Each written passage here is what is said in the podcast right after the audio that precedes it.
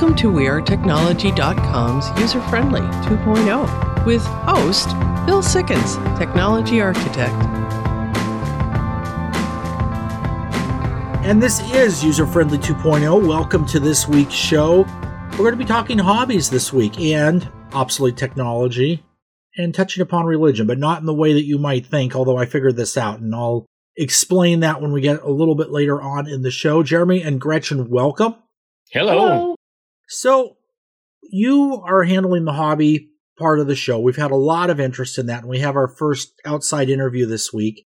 How do you think it went? What, what are you thinking so far of the segment since it's new to us?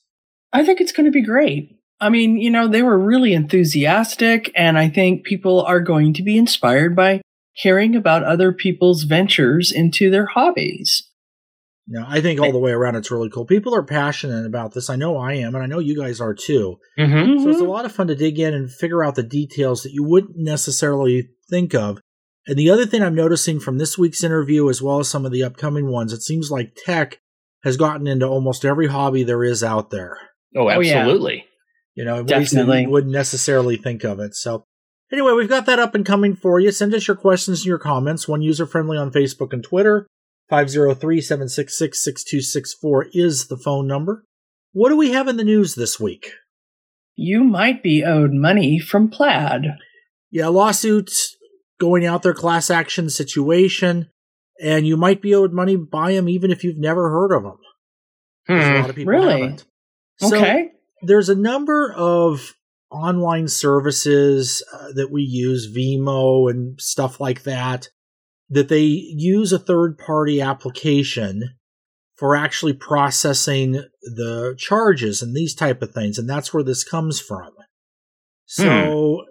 it's a period that ended in november of last year so it's very recent that this company plaid was acquiring personal information and not using it in an appropriate way and acquiring information that they didn't need to get from your phone and the app and all of that kind of thing Mm-hmm. So this is turned around into this class action situation. And there are deadlines. You have to register to be part of the class and all that kind of thing.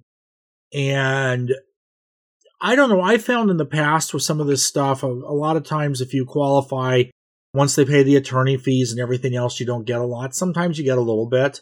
But it is definitely something to be aware of because, again, they're kind of in the back there. You wouldn't necessarily know or have heard of their company. Right. But it is something that you may have inadvertently used. Hmm. Samsung built a fingerprint security chip for payment cards, employee IDs, and more. So, what do you think about having a fingerprint reader on your credit card? Uh, that's going to make the card a lot thicker, I think. Yeah. Um, but we know from watching Mythbusters that you can hack that fairly quickly. Yeah, that's true. So I think so. where they're going with this is uh, trying to take security a step further. And I don't know if this is something that would end up on your Visa card anytime soon. But what mm. they're looking at using this for is like door access keys and, and stuff like that to further secure it. So you have a second processor in the card mm-hmm. and it's able to operate so you have to touch the sensor on the card and then use it from that standpoint. So So it might work better for the like employee ID cards that are usually those are usually thicker. Yeah, yeah. You something know? something like that. And I don't know if the thickness really I mean they were able to make things now that are just super duper thin. And to go a step further on it, they've got metal credit cards and those type of things that are a little bit thicker. So I, I think from a standpoint of the actual physical depth of it, it's not going to be anything too huge. It's not going to be like having a box or something in your wallet, um, you know. so, oh my goodness, that reminded me of Sheldon carrying around that box that was supposed to read his emotions. Yes. okay. Yes. Uh, human brain cells from petri dishes learn to play Pong faster than AI, artificial intelligence. Hey, doesn't it seem like we're really getting into some sci-fi realms with some of this just technology stuff that's going on. Definitely. Well, yeah. Yeah. So this comes out of Melbourne, Australia. And what they were doing was a test of exactly what the headline says teaching brain cells and AI to play Pong. Uh, Pong is an old Atari game if you haven't heard of it from the 70s. That uh, Yeah. Which was fun. it was fun. Yes, it was. You have Yeah. two paddles and you're it's, it's like ping pong but electronic. But anyway, Or tennis. so um, they call these dish brains, and they consist of 800,000 to about 1 million neurons. And they're grown on a chip from human brain stem cells on an electronic circuit board. And that's how they put this together. So they're actually able to train them to do certain things. In this case, this was used as a test. And the human brain cells learn faster than AI. Hmm. Interesting. New space telescope reaches final stop million miles out. Yeah, talk about far away from home. Uh huh. Yeah. so uh, yeah, this is the telescope that was just launched. It took about a month to get out to its final space. The Webb Space Telescope fired its rocket thrusters for nearly five minutes to go into orbit around the sun at its designated location, and everything went as planned. So it's it, it- this one's near near the sun. It's yeah. The, what they're doing is they want it to be outside of all of the stuff in orbit and any kind of interference, and have a clearer view, which this absolutely would. Oh, okay. So, So it's almost like in an orbit, like one of the planets. uh, uh, yeah, you know, sort of. I, I, I think if someone from NASA was to comment on that, they would probably disagree with that assessment. Oh, okay. but it does have its own space. So, uh, anyway, being out there, this is, is a uh, $10 billion laboratory. That's the cost. And I can only imagine what it would have been like to launch this and been one of the people just holding your breath because, you know, once it's launched, if something goes wrong, there's not much you can do. Yeah. Yeah. It's not like you can call your local space alien go, "Hey, can you repair that?" yeah, at least not yet. You know, it's uh, Mm-hmm. so anyway. So it was launched, uh, like I say, in December.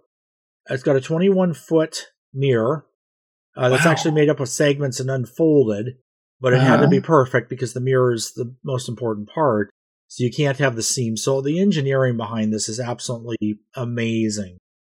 And uh, they say they're going to be able to see farther back in time. The light that we see here was generated a long time ago, and the stronger the telescope and the less interference, the more of it you can see. And they're thinking that they can see back about 13.7 billion years. Jeez. That'll be fascinating when we get that that data. Yeah, start to start to Hmm. bring it down and stuff. There's already online some of the details and some of the tests. So if you want to follow this, you can. It's on NASA's website. But it's going to be an absolutely amazing thing, and um, this is really the replacement for Hubble, uh, which is through its usable life now. So kind of the next generation of that, and uh, it's going to be very interesting to see what science we get out of it. All right. Here's what you need to know about the IRS facial recognition program. Yeah, when I heard about this, I didn't know about it before. And what it is, is the IRS is requiring facial recognition or selfies from your phone to be able to log on to your account. Huh. So whether you're going on to access tax data, child care credit, all that kind of thing, they're Mhm. going to require this. So where it is right now, if you have an account already set up, it'll work as it is until this summer Okay. in which case the requirement will be put in. If you're registering for a new account, then you have to set up the facial recognition along with the account. Now, I know there's going to be two schools of thought on this Mm-hmm. and a certain amount of pushback. The one thing that I will say is that I know IRS has been one of the bigger areas where there's a lot of fraud. People where the IRS are hijacking, so you go to a different website and interpersonal information and stuff. So from that standpoint, implementing more security does make sense. But then we're using facial recognition, which is very controversial. yeah. Yeah. So we'll see how this goes and what the pushback might be and if it works. And then the other question out there is the safety of your facial recognition data. And this is another area that I think uh, needs to be watched very closely. ID.me is the company that they've contracted with to set this up. So it's a third party contractor that's doing it. Hmm. And uh, you know, so hopefully they'll be able to keep the data secure because while you can change a password, changing biometrics would be much more difficult to say the least. Kinda. yeah. Solar power will account for nearly half of new U.S. electric generating capacity in 2022. Yeah, so that's something that's good. I think Yeah. doing this solar power and renewable energy is is very very important. It's something that you can put on your house, that type of a thing. Be careful you don't get scammed when you install it. Mm-hmm. That has been Uh-huh. an issue, but the actual technology is really really good. Now, I don't know if it's up to really being a replacement for fossil fuel generation yet, but it certainly is an augmentation. So to add on to it and reduce the need for fossil fuels, it's definitely something you can do, and it is completely clean. You just need the equipment and have it installed. All right, we've got a great show for you this week. We'll be back after the break. Have you seen him? He's from the future. He's got a really big computer. And he uses it, uses it every day. And he uses it, uses it in every way. What's he use it for? You know I'm not that sure because it uses future tech. Welcome back. This is User Friendly 2.0. Gretchen. Hi there. So we've been talking about hobbies over the last couple of weeks. Yes, we have. What are we doing today? Well, we're going to be talking to Dan and Lucy Sherwood about their hobbies. Well, let's And, go. Yeah. Um, now, uh, my first question is Hello, how are you guys doing? We're fine. Great. Um, Yeah. so, what made you interested in quilting and what was the inspiration? I'm I am the primary quilter, and my I've been sewing since the seventh grade, so that makes it what sixty years I've been sewing or more. And uh, my cousin got me interested. She helped me get through my first quilt. Oh, wow. Um, just I love working with tech, with fabrics with textiles, and she came up with the idea, and we did it. Terrific. So, uh, so was she the inspiration for it? Uh, we were together. We were in a quilt store. I saw a fabric I liked, and she said, "We can make that into a quilt for your granddaughter." I said, "Go for it. Here we go." Oh, wow. And, uh, she did all the math on that one. After that, she taught me how to do the math myself. So, is the math difficult? Uh, depends on how your brain works. For me, it's a little tough, but my husband Dan is a, a real math person, so he checks me out every now and then when I'm messing up. so, have you made a lot of these quilts? Oh, a hundred at least. Yes. Wow, At least a hundred. I, I haven't really counted, but yeah. that's That amazing. would be a good point. to- I found a, a, a artist who designs quilts. Her name is Donna Robertson. She does three yard quilts where you pick three different fabrics that play well together. You take a yard of each and you cut them according to her directions, and you end up with a, a quilt that's about four by five feet, roughly Wow. and she has put out eight books with eight patterns each. So I have 64 patterns to work with, and I have cut out the first seven books. I haven't tried the eighth one yet. um, so, um, what do you do with the quilts when when you're when you're done with them? I mean, that's a lot of quilts. Well, every chair and sofa has a quilt on it in my home, but most of them that, that I make, I give away to originally to uh, Arizona Blankets for Kids, which were given to kids in distressing situations by first responders um, and social workers and that sort of thing. COVID kind of knocked the socks off that. So we discovered Family Promise, which is a program here in Phoenix for um, people who've lost their homes. They're trying to stay together as a family. And it's a church coalition of about 60 churches in town that provide housing, food, um, transportation, job support if they need it, childcare if they need it, schooling for the kids. It's a full program with about an 85% um, success rate. Anyway, every family that goes through is now getting a quilt, at least one for the family, if not one for every member.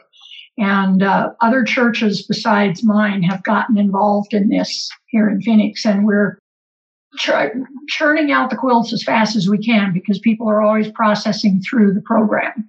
Wow, that's an amazing way to you know Yeah. put those quilts out there and have people enjoy them. So. What is the difference between quilting and embroidery? This was a question that I was asked to ask you guys. So, Okay. Quilting basically uses a standard sewing machine that will do either straight stitch or zigzag, which is a pretty basic machine. You can get the, the lowest end machines from craft stores that will do the straight stitch and they will quilt.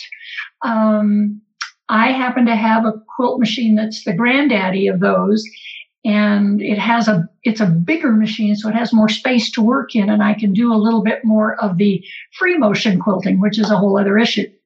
My husband on the other hand has his machine which is a cousin to mine. They're the same brand. But it has an extra addition on the end of the machine that plugs in and turns it into uh, an AutoCAD plotter sort of. It it uh, takes the fabric, holds it in a frame, and moves the fabric around so the needle can put the thread where it needs to be to make the pattern. Wow. Yeah, So are these expensive? I just did. yeah. He just finished. I just one. did this one today. That's a piece of one that Oh takes wow. 168 minutes to stitch that. Wow. Yeah, that's an amazing exa- example. For anybody that can't see that on the radio, go ahead and take a look at our social media at One User Friendly, and we are going to post a picture of that. Yeah, we will. It's um, if anyone has ever worked with AutoCAD, the Yes. the this embroidery machine reminds me a lot of AutoCAD prepared on the computer, put onto a thumb drive, and plugged into the sewing machine. And then the sewing machine picks up the computer program and instructs the embroiderer, in this case Dan, how, which thread to put in and what order to put them in, and puts all the stitches in the right places. So so he isn't having to do all that sewing by hand and pulling out those threads and doing the needlework. He's got an awesome machine that does it for him. Yes. Yes. But he, he pulls threads out. Don't get, I mean, there are threads that go in the wrong places, but um, the machine does how much of the work? Oh, the machine does 99% of it. He said he watches it thump up and down after he has spent a long time on the computer making the program look the way he wants it to, making sure he has the everything in the right order. You have to make the image and then tell it what threads to use to do what. And then after that, it's all done by the machine. So the creative process is done in the AutoCAD or that kind of software by you? Yes. Wow. Well, you buy software that has the the these uh, program digitized, and then you personalize that digitizing process for your own uh, to suit yourself. So is this expensive? yeah, can be, can be. It depends on what stage of the process you're in. Now, the sewing machine itself with the embroidery in it is about $13,000. However, we were able to get some good deals. My So- machine is a little smaller than that. I laugh when I say it cost more than my first car after we were married. but it does.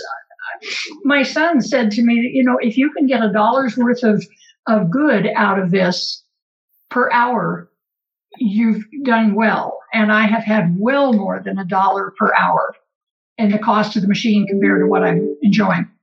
So are the are, are the other materials like the fabric or the threads themselves expensive? They Yeah. can be. They can be, or you can find them on sale if you're lucky. Yeah, sales are always good, aren't they? Uh, a lot of mine comes from donations. Uh, Dan's not so much, but my fabric is very often donated by someone.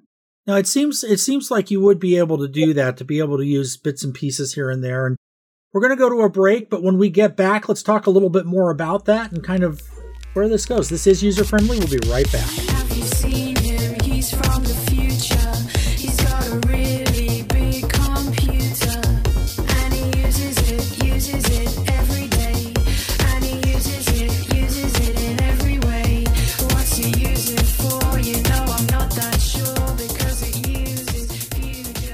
Welcome back. This is User Friendly 2.0. We're here with Dan and Lucy Sherwood and Gretchen talking about hobbies and embroidery and all the things that go along with that. And we were discussing the whole idea of quilting and, and putting things together and the magic that goes into that.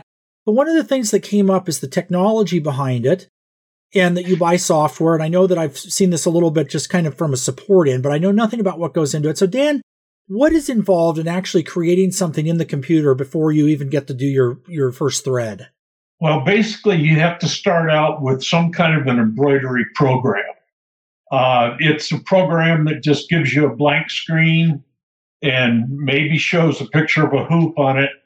And you start creating lines of stitching.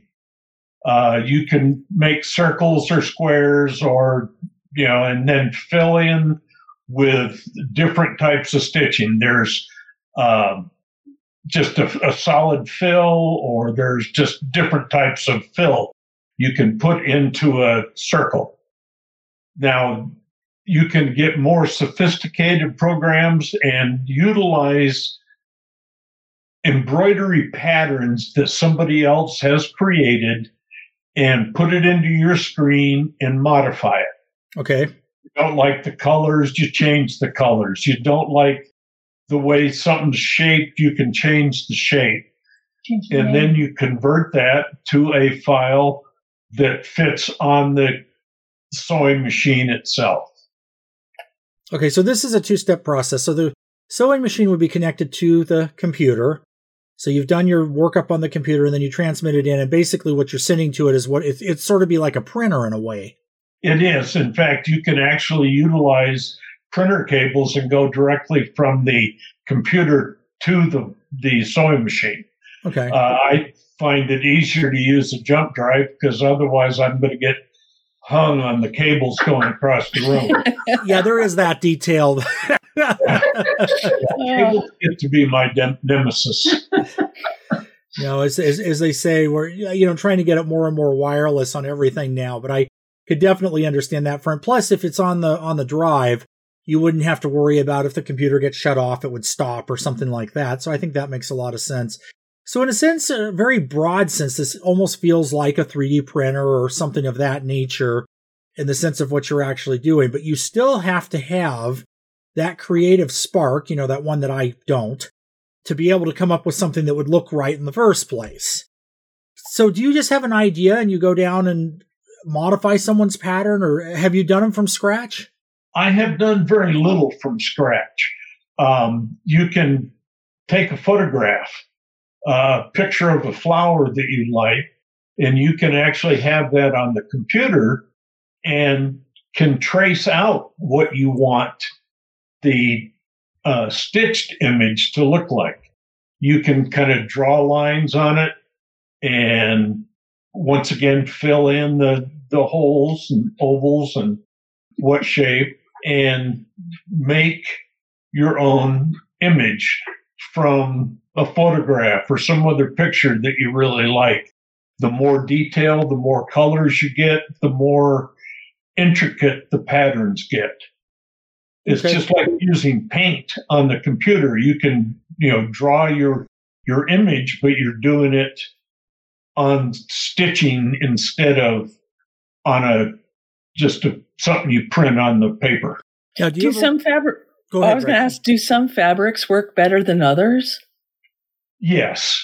Uh, if you have too much texture in the pattern in the fabric, it can get real sticky and lumpy and Yeah. and a problem. And one of the things you have to put behind the fabric is stabilizer, and that if the picture has a high density of thread, you'll get a lot of puckering and stuff unless you use a different type of stabilizer or more stabilizer.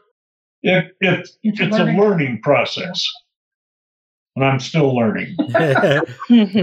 No, that makes makes total sense. So, all right, well, listen, thank you for joining us today, and uh, this is all very interesting. I know we've only kind of hit the tip of the iceberg, but anybody that has questions on this, please send them in. One user friendly on Facebook and Twitter. What kind of stuff do you like to do for your hobbies?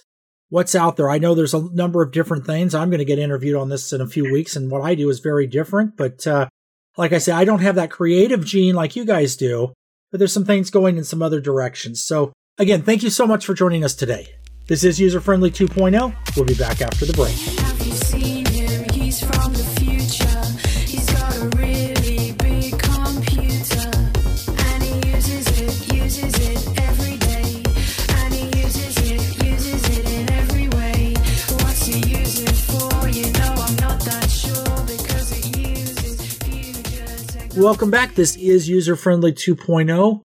As I said in the opening, we're going to talk about something where people seem to have found a little bit of religion, and I use that term tongue in cheek, but dealing with the idea of media and how we consume it.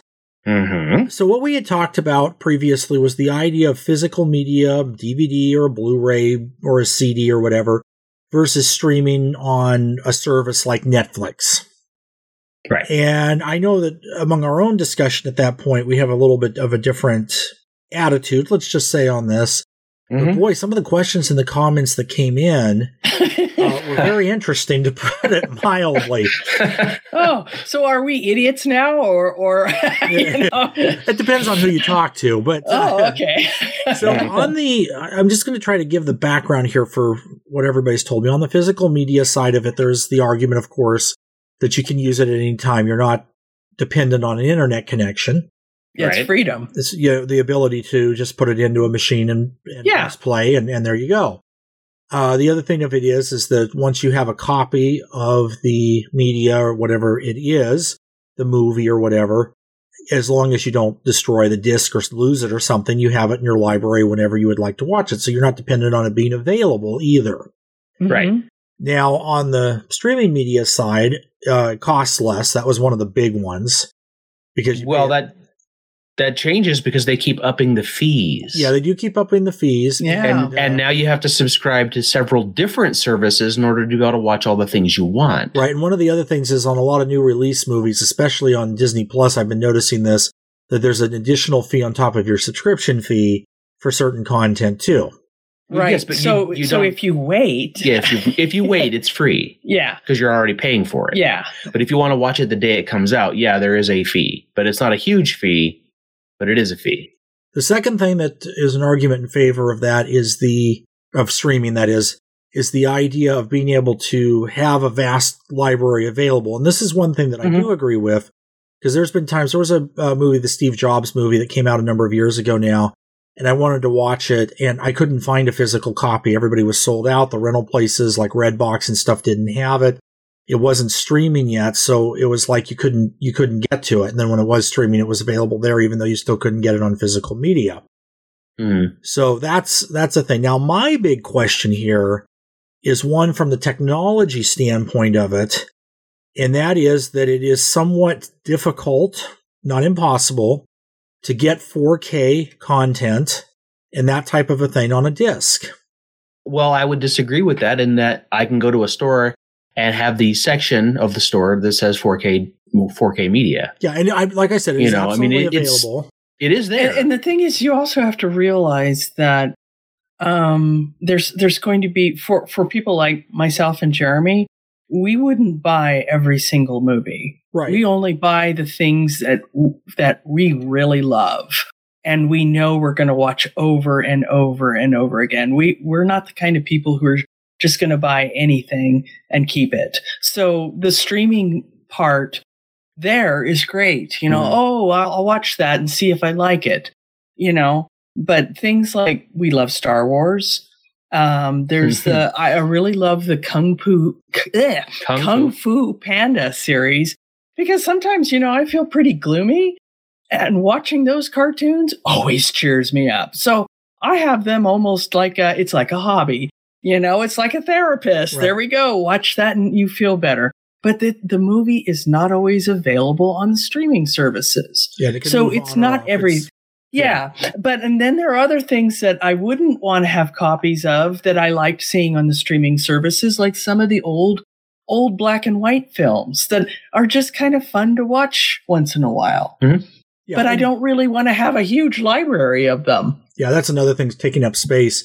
And no, that told and that totally makes sense. And there's still stuff that I buy too. That's something Mhm. that I just want to keep in. Um, but you know, to go back to the technology end of it, I don't have a Blu-ray player on all of my televisions anymore because it's not needed. And in Yeah. fact, the only one I have is the one in my PlayStation in my my home theater. So to and to finish the conversation on the um, 4K, you were talking about going to the 4K aisle, but it's not Mm. just that. You also have to get an Ultra HD player. That's true. Yes, you do have to have the player for the 4K. You know, so that'll be the thing. And and we're starting to head in the direction of 8K, which won't fit on the disc. Yeah. yeah. Well, that's a little weird because you can't see 8K. Can you? No. You can I barely would- see four. I would argue that there is a difference. I, I've used both formats Hmm. uh, just in some of the work I do and stuff. And there are certain advantages to the 8K. One of the bigger ones is actually for virtual reality. Okay, Okay. that there I can understand it for VR. I have never seen a movie in, in VR. So it's uh it, it's worth checking out. Uh, you can they have them on on the Oculus. In Mhm. fact, you can even get the Netflix and services like that on the Oculus and be able to watch. It's not a VR movie. You're looking at a screen, but it's like you're in a theater with a million inch screen, you know. So right. it's Hmm. kind of cool. And there are VR movies out there. The Darth Vader And- one being one. Yeah, that's Yeah. actually a game, though. Yeah, Yeah, that's have to play actually a game. And that was fun. It was fun, and I hope to get some of the other ones. I just No, but all the way Um, around, you know, I think there is a valid argument for both sides of the coin. I I know with me one of the other things too is is television content, especially I wouldn't want to buy necessarily. And there's a lot of times where I'll be watching something in my home theater and want to go finish it maybe in my bedroom or my office. So it is nice being able to just hit the button and go to the other unit and resume where I left off, you know. Yeah. You see, you're you're talking almost a different type of lifestyle. Um, we really only use one TV in one room, Right. so uh, it, it kind of depends upon your lifestyle. Yeah. you know. So I think I- I'm going to give a little bit of a cop out answer here, but this is what I kind of feel after looking at all things. I think there's an argument for both sides of the coin. And I Mhm. think it's just you wouldn't necessarily want to have it one way or the other completely either. Like you said, Gretchen, you buy the content that you want to have and be able to access whenever you want, and everything else do a streaming service Mhm. and it's there. Now, I uh, one of the other things on that too is I, ha- I bought a movie, the uh, Fred uh, Tom Hanks's uh, Mister Rogers movie, recently on uh, Amazon Prime, and it was bought and it's there and it will never go away. It's available anytime I want it. They don't take it away after you buy it. Right. Okay. So you know, so there's cool. that too. All right. Well, this is user friendly 2.0. We will be back after the break.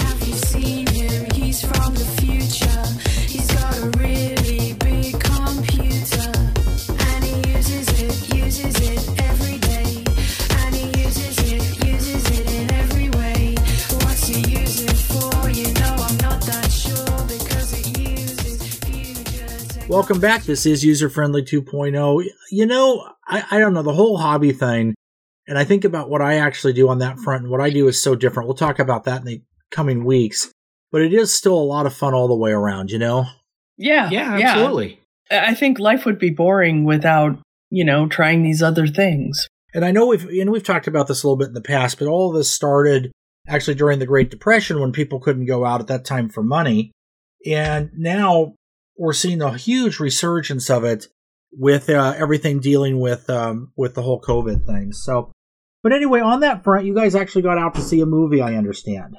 Oh yeah. So we tell went us to about see it. we went to see Spider Spider Man No, No Way, Way Home. Okay, Now the the fun part is, you know, everybody's still going to the theater, but uh, we were the only ones there. We the only, we had the whole theater to ourselves completely. Yeah, and it was the really nice one where the the seats pop up and you can put your feet up and they're all soft and squishy. Yeah, it was cool. but yeah, so S- Spider-Man: No Way Home continues right after uh, Far From Home ends, and it's just kind of like, okay, this is bad. Spider-Man's in trouble. yeah, not the not the movie was bad. The Oh, no. movie was great. But oh boy, Spider Man, he's in trouble. Peter Parker is in a, a world of hurt. Yep. And one thing about this movie, it's really long. Yeah, it's one of the longest ones so far. actually it's nice because it feels like they were able to tell all the stories and not you know all the aspects of the stories without skimping you know on details and i Mhm. like that i'd rather have a movie that's you know a few minutes longer than and have a better story Yeah, and it it was it was very cool. I didn't I I looked up a couple of things to try and figure out who all was going to be in it, what villains were going to be in the thing, and it was still really impressive seeing all of them there. It was Yeah. great. yeah it was kind of cool so it sounds like you recommend it. I Oh, would I would absolutely recommend the movie because it's it's going to lead right into uh, oh there's Doctor a doctor strange, m- multiverse of madness. We're going to have some really fascinating stuff going on there. so when you watch this movie, stay to the very, very, very, very end, you know, past Oh, yeah. the credits, and then you can see the Doctor Strange thing. That was cool. It's gonna be cool. Yeah, I love it when they do that. Well, that's great. Okay, so a good movie out there, definitely worth Mhm. seeing. Absolutely. So if you haven't, do it. We're not going to give the story away. Yeah, and it's really hard because there were some really cool, really cool things, things in that it. happened. Yeah. So that's cool. All right, so upcoming weeks, we're going to be covering the Game Developers Conference this year. I don't know yet if we're going to be doing that physically or virtually. It'll just depend on how things go. So uh, that's coming right up. And, you know, other stuff on the calendar, let us know what you want to know about. Because that's how we do our programming. One user friendly on Facebook, one user friendly on Twitter, or call us 503 766 6264. And until next week, this is User Friendly 2.0, keeping you safe on the cutting edge. User Friendly 2.0, copyright 2014 to 2022. User Friendly Media Group Inc. All rights reserved. The views and opinions on this show are those of the host and not necessarily those of the User Friendly Media Group Inc. or this station. Music licensed by BMI. Hosting provided by WeirdTechnology.com. Podcast available at userfriendlynation.com, theanswerportland.com, or anywhere you listen to podcasts.